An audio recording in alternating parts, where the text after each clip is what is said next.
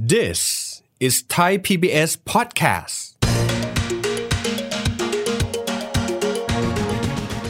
ถ้าเราเปิดรถไฟฟ้ามาคำถามคือว่า 5 ปีแรกคนขึ้นน้อย จะเก็บแพงเหรอ แล้ว 10 ปีหลังคนขึ้นเยอะ ค่อยเก็บถูกเหรออ๋ออันนี้ก็เป็นปัญหาแล้ว เวลาวางรางวางระบบ 1 คนใช้น้อย 2 ต้นทุนรางค่อนข้างแพง มันทำให้อัตราค่าโดยสารเฉลี่ยต่อคนค่อนข้างแพง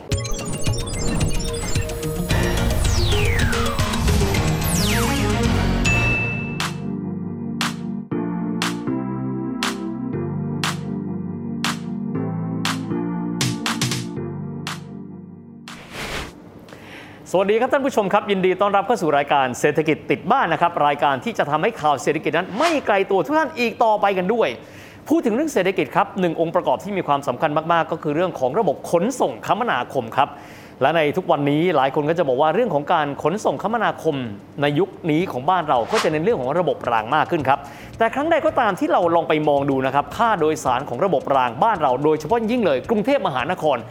จะพบว่าไม่ว่าจะมีสายใหม่เพิ่มขึ้นมาระยะทางจะเพิ่มเป็นเท่าไหร่ก็ตามแต่พอเห็นราคาแล้วหลายคนบอกว่าไม่ใช่ทุกคนที่จะสามารถเข้าถึงระบบขนส่งทางรางภายในกรุงเทพมหานครกันได้ด้วย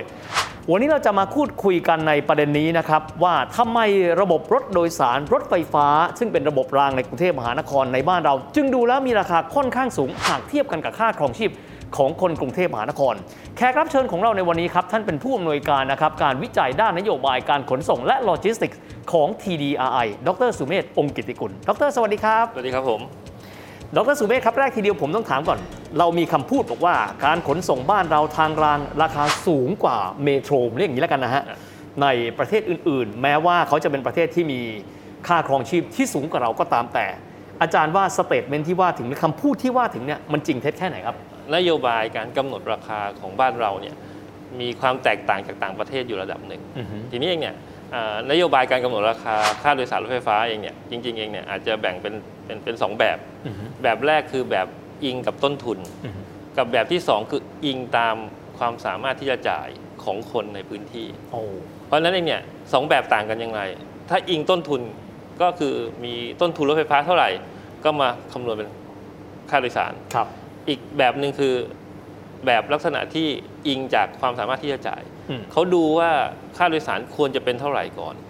แล้วก็คำนวณอัตราค่าโดยสารที่เหมาะสม เสร็จแล้วเนี่ยไอ้ต้นทุนที่เขาไปดำเนินการมาเนี่ยถ้ามันแพงกว่าค่าโดยสารที่ที่วางไว้ แล้วขาดทุนก็ให้เงินอุดหนุน แต่ถ้ามันถูกกว่าก็จะเป็นกำไรบ้างเล็กน้อยนะหรือถ้ากำไรมากเกินไป เขาก็มาปรับลดอัตราค่าโดยสารได้อีกอืมเพราะฉะนั้นเองเนี่ยรูปแบบ 2 แบบค่อนข้างต่างกัน บ้านเราเองเนี่ยส่วนใหญ่จะใช้แบบแรกอือฮึแบบแรกคือไปคำนวณต้นทุนมาให้เรียบร้อย เสร็จแล้วเดินรถไม่ขาดทุน ก่อสร้างไม่ขาดทุน แล้วมากำหนดอัตราค่าโดยสารอืมทีนี้เองเนี่ยอ่าปัจจัยที่ 2 ที่ตามมาในเรื่องนี้ซึ่งมันก็เหมือนกับเป็นงูพันหลักอืมระดับหนึ่งก็คือว่าเมื่อค่าโดยสารค่อนข้างสูงเนี่ยนะครับ คนใช้ก็อาจจะน้อยอืมต้นทุนรถไฟฟ้าเนี่ยนะปกติเองเนี่ยไม่ว่าคนจะขึ้นร้อยคน คนขึ้นพันคน คนขึ้นครึ่งตู้ คนขึ้นเต็มตู้อะอือฮึต้นทุนไม่ต่างกันมากโอ้เพราะฉะนั้นเองเนี่ยถ้าคนขึ้นเต็มตู้หรือว่าเต็มขบวนเนี่ยเวลาเฉลี่ยต่อคนมันจะต่ำลงโอเคเพราะฉะนั้นเองเนี่ยมันจะเริ่มเห็นว่าถ้าเราเปิดรถไฟฟ้ามาสมมุติ 10 ปีหรือ 20 ปี ช่วง 5 ปีแรกคนขึ้นน้อยครับช่วง 10 ปีหลังคนขึ้นเยอะอืมคำถามคือว่า 5 ปีแรกคนขึ้นน้อย จะเก็บแพงเหรอ แล้ว 10 ปีหลังคนขึ้นเยอะ ค่อยเก็บถูกเหรออ๋อ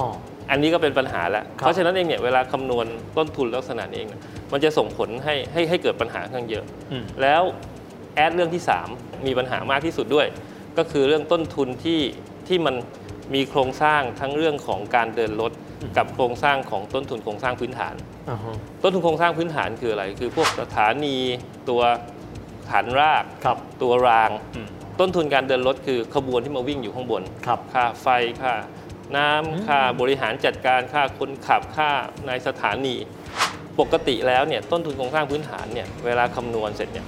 มันยิ่งคำนวณมันต้องยิ่งคำนวณยิ่งยาวครับมันถึงจะเฉลี่ยต่อคนที่นั่งเนี่ยมันจะต่ำลงเรื่อยอืมครับๆถ้าต้นทุนโครงสร้างพื้นฐานเฉลี่ย 30 ปีต่อคนที่คนนั่ง มันก็จะได้ราคาหนึ่งครับแต่ถ้าต้นทุนโครงสร้างพื้นฐานใช้ 50 ปีอืมอืมมาเฉลี่ยมันก็จะต่ำลงครับใช้ร้อยปีเฉลี่ยก็ต่ำลงอืมเพราะฉะนั้นเนี่ยในประเทศที่พัฒนาแล้วส่วนใหญ่อะช่วงต้นของการก่อสร้างเขาเนี่ยหลาย ๆ ครั้งเนี่ยมันก็ผ่านมาประมาณ5 4 50 ปี 60 ปี ต้นทุนโครงสร้างพื้นฐานของหลาย ๆ ประเทศเนี่ยมันหมดไปแล้ว ในปัจจุบันมันเหลือเพียงแค่ต้นทุนค่าเดินรถครับพอเป็นต้นทุนค่าเดินรถเสร็จเนี่ยต้นค่าค่าโดยสารอัตราเฉลี่ยเขาก็ถูกลงไปอีกครับเพราะฉะนั้นเองเนี่ยไอ้ตรงนี้เองจะก็เลยสร้างปัญหาให้ระบบเราที่ เป็นระบบที่ใช้คำว่าเพิ่งเกิดขึ้นใหม่อืมเวลาวางรางวางระบบ 1 คนใช้น้อย 2 ต้นทุนรางค่อนข้างแพงอืมพอมาคำนวณอัตราค่าโดยสาร มันกลายเป็นว่าถ้าจะให้คนถ้าให้ระบบรางมันสามารถอยู่ได้ ด้วยงบประมาณของรัฐที่จำกัด มีเงินอุดหนุนค่อนข้างน้อยเนี่ยมันทำให้อัตราค่าโดยสารเฉลี่ยต่อคนค่อนข้างแพง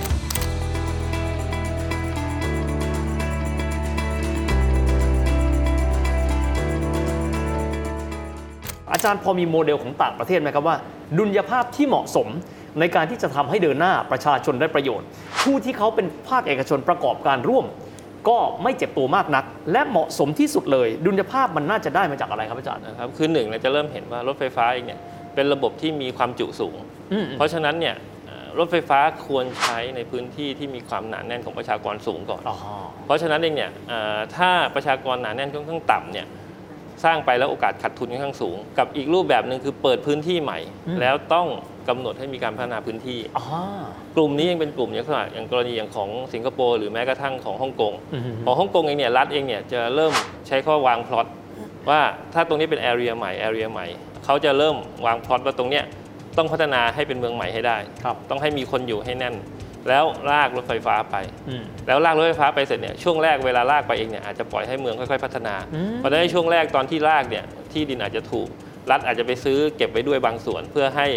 อ่าเงินค่าพัฒนาที่ดินบางส่วนตกกลับมาจุนเจือตัวโครงสร้างพื้นฐานที่สร้างเอาไว้อืมอะเสร็จแล้วพอผ่านไป 5 ปีถึง 10 ปี เมืองเริ่ม develop เมืองเริ่มอยู่ตัว คนเริ่มเยอะขึ้น เส้นทางรถไฟฟ้ามันก็จะอยู่ได้โอ้อันนี้คือคือรูปแบบที่ที่หลาย ๆ ประเทศใช้กัน ซึ่ง ถ้ามองย้อนกลับไปในประเทศไทยเราเอ่อประเทศไทยเรายังไม่มีรูปแบบแบบนี้อืมทำอย่างเป็นระบบเท่าที่ควรครับเอ่อถ้ายกตัวอย่างเช่นสายสีเขียวเนี่ยอืมเป็นสายแรกที่เราบอกว่าขีดเส้นเข้าไปในพื้นที่หนาแน่น ก็คือกลางเมืองเลยกลางเมือง ซึ่งตรงนี้เองเนี่ยพอผ่านไปประมาณสัก 15 15 ปี 10ถึง15 ปีถึง 20 ปีเนี่ยมันประสบความสำเร็จอือฮึเพราะว่าเมืองมันเริ่มขยายตัวตามแนวเส้นทางรถไฟฟ้า แล้วคนมาใช้เยอะ แต่ทีนี้เนี่ยเส้นอื่นๆเนี่ยอ่า ไม่ได้ก๊อปปี้สายสีเขียวมาเท่าที่ควรอืมสายสีน้ำเงินออกแนวเลาะๆเมือง ไม่ได้เข้ากลางเมืองอืมเพราะฉะนั้นเองเนี่ยก็เลยเกิดปัญหาว่าคนจะใช้ไม่ได้เยอะมากเท่าสายสีเขียว แต่ในปัจจุบันเองเนี่ยเมืองมันเริ่มขยายวันนั้นเนยสายสีน้ำเงินเริ่มเริ่มเห็น เริ่มเห็นเป็นรูปเป็นร่างหลังจากเราเดินรถมาประมาณ 10 กว่าปีครับถึงจะเริ่มปริมาณผู้โดยสารเพิ่มขึ้นอืมแต่ทีนี้สิ่งที่เราจะเริ่มเห็นภาพว่าจริงๆเองเนี่ยเราไม่ได้เอาโมเดลสายสีเขียวมาใช้เท่าที่ควร สายสีม่วงสายสีส้มเป็นสองสายอะ ที่กำลังจะเริ่มมีการก่อสร้างในปัจจุบันอืมเราจะเริ่มเห็นม่วงเนี่ยยกตัวอย่างม่วงง่ายๆ ม่วงเนี่ยจะมีม่วงเหนือกับม่วงใต้ครับ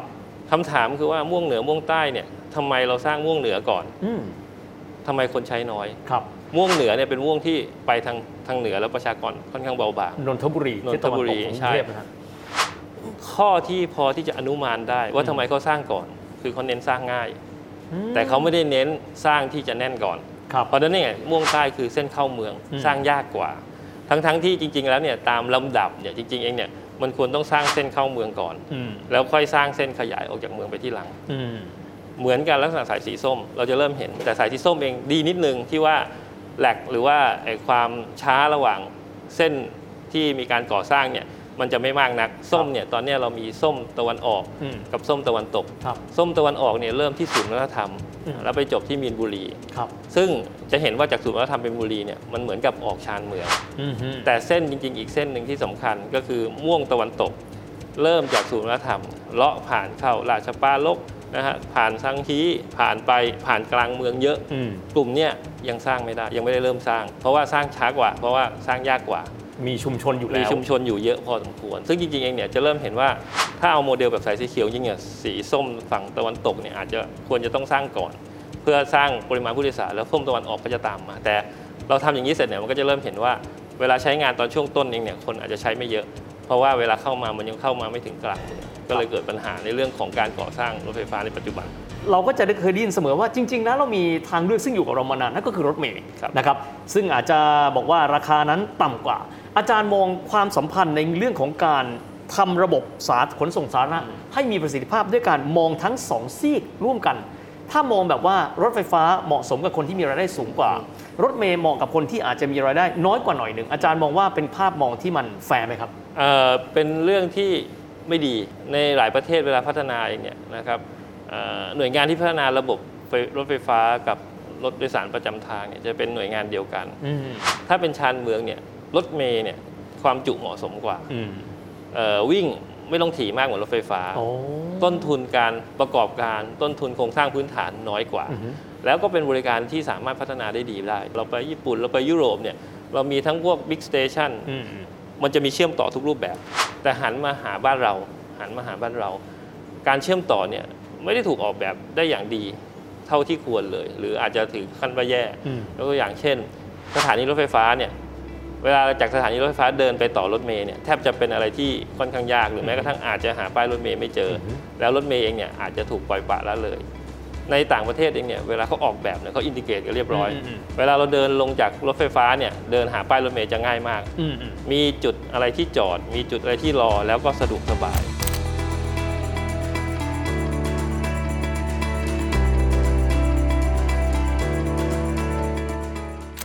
ของเราเหมือนต่างคนต่างพัฒนานะครับอาจารย์จริงๆต้องยอมรับว่าแต่ละระบบของเราพัฒนากันมาอย่างเป็นอิสระกันมาก่อน ไม่ได้เล่นดนตรีเป็นทีมเดียวกันมานาน ในช่วงแบบนี้ครับใกล้กับช่วงการเลือกตั้งผู้ว่ากทมขออนุญาตถามว่า สมมุติตอนนี้ทุกอย่างมันไม่ใช่เริ่มต้นจากกระดาษขาว มันมีการทำออกมาแล้ว ข้อเสนอแนะหรือว่าอะไรบางอย่างที่อาจารย์อยากให้คนในกรุงเทพ หรือแม้ทั้งคนทั้งประเทศได้ร่วมกันฉุกคิดเกี่ยวกับประเด็นการวางแผนโครงข่ายการคมนาคมและโลจิสติกส์อาจารย์คิดว่าอะไรสำคัญที่สุดในการที่จะทำให้เรา ดูและมีระบบขนส่งที่มีประสิทธิภาพมากขึ้นครับ ควรต้องวางแผนร่วมกัน อืม แล้วหลายครั้งเนี่ยหลาย ๆ ครั้งเองเนี่ยในความที่เป็นหน่วยราชการที่เป็นหน่วยงานของรัฐเนี่ยเวลาวางแผนร่วมกันเขาจะเน้นเรื่องของกรอบเรื่องของระเบียบ อืม ซึ่งไม่ได้เอาคนใช้งานเป็นตัวตั้ง อ่าฮะแต่สิ่งที่ค่อนข้างน่าสนใจ คือเวลาเรามีเอกชนเข้ามาดำเนินการ อืมอืม ไม่ว่าจะเป็นรถไฟฟ้าเอยหรือรถเมล์รถโดยสารประจำทางที่อาจจะเป็นแบบมืออาชีพหน่อยเนี่ย เขาจะเอาผู้โดยสารเป็นตัวตั้งอืมเพราะว่าอะไรเพราะว่าตัวเนี้ยคือการทำรายได้ของเขาอืมเพราะฉะนั้นเองเนี่ยสิ่งที่ผมคิดว่าควรจะต้องเพิ่มเติมแล้วเข้ามาคุยร่วมกัน ก็คือทำยังไงให้หน่วยงานรัฐ ซึ่งส่วนใหญ่เนี่ยจะดูแลเรื่องโครงสร้างพื้นฐาน ดูแลเรื่องทางเท้าอืมดูแลเรื่องจุดเชื่อมต่อ ดูแลเรื่องป้ายรถเมล์เนี่ยคุยกับโอเปอเรเตอร์ที่เป็นเอกชนอืมแล้วดีไซน์ร่วมกันว่าไอ้ทางเชื่อมทั้งหมดเนี่ยเพื่อเอาผู้โดยสารเป็นตัวตั้ง จะทำยังไงให้ผู้โดยสารมีความสะดวกสบายที่สุด อืม เวลาเดินปุ๊บลงมาแล้วต่อได้เลย มีความสะดวกสบายในในในแม้กระทั่งอย่างประเทศเราเราอาจจะบอกนะเราเดินทางระบบขนส่งมวลชน รถไฟฟ้า รถเมล์เนี่ยกรุงเทพเนี่ยลำบากเพราะว่าฟ้าฝนไม่เป็นใจ อืม บางช่วงก็ร้อนมาก ครับ ตากแดด บางช่วงก็ฝนตก อืม ตัวเปียกสิงคโปร์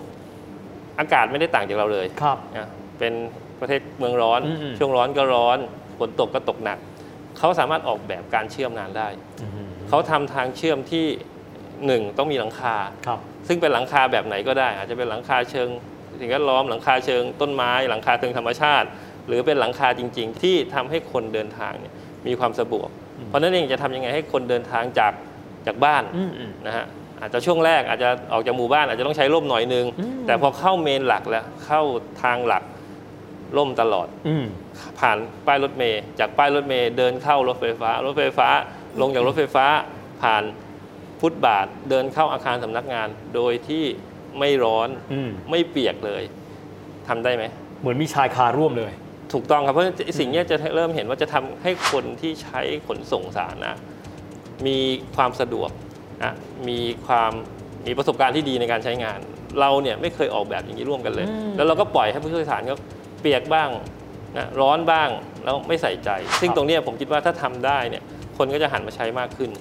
เราทำเป็นระบบมากขึ้นแต่แน่นอนอย่างที่ผมว่ากรุงเทพมหานครใหญ่ เราค่อยๆ เริ่มทำในจุดที่คิดว่าทำได้ได้ไหมอืมแล้วดีไซน์ตรงนี้ร่วมกัน เพื่อให้ประโยชน์ตกกับประชาชนที่ใช้งานนะครับพูดง่ายผมใช้คำว่าเป็นระบบการโดยสารแบบไร้ตะเข็บละกันของแต่ละส่วนที่มาร่วมกันด้วย แน่นอนที่สุดนะครับว่าพัฒนาการอาจจะมีหลากหลายส่วน แต่ทั้งนี้ทั้งนั้น การทำงานร่วมกันเป็นทีมเพื่อชีวิตที่ดีขึ้น เพราะทุกคนนั้นต้องมีการโลจิสติก ต้องมีการคมนาคมเป็นงานที่จะต้องเดินหน้ากันต่อไปด้วย วันนี้ขอบคุณอาจารย์สุเมธมากๆเลยนะครับ ขอบคุณมากครับอาจารย์ครับดังที่เราได้เห็นนะครับว่าวันนี้อาจารย์สุเมธได้ทำให้เราได้เข้าใจนะครับว่าระบบโครงข่ายคมนาคมในกรุงเทพมหานครนั้น แต่ละองค์ประกอบนั้นมีความเชื่อมโยงกันอย่างไรบ้าง และทำไมราคาถึงจะต้องเป็นแบบนี้ และนี่แหละครับก็คือหน้าที่ของรายการเราที่จะพยายามทำให้ทุกท่านนั้น ได้เข้าใจเรื่องของเศรษฐกิจ ประเด็นที่มีความเกี่ยวข้องกันกับเศรษฐกิจแบบง่ายๆกันด้วยสำหรับวันนี้เวลาของเราหมดลงแล้วนะครับ แล้วพบกันใหม่พรุ่งนี้สำหรับวันนี้สวัสดีครับ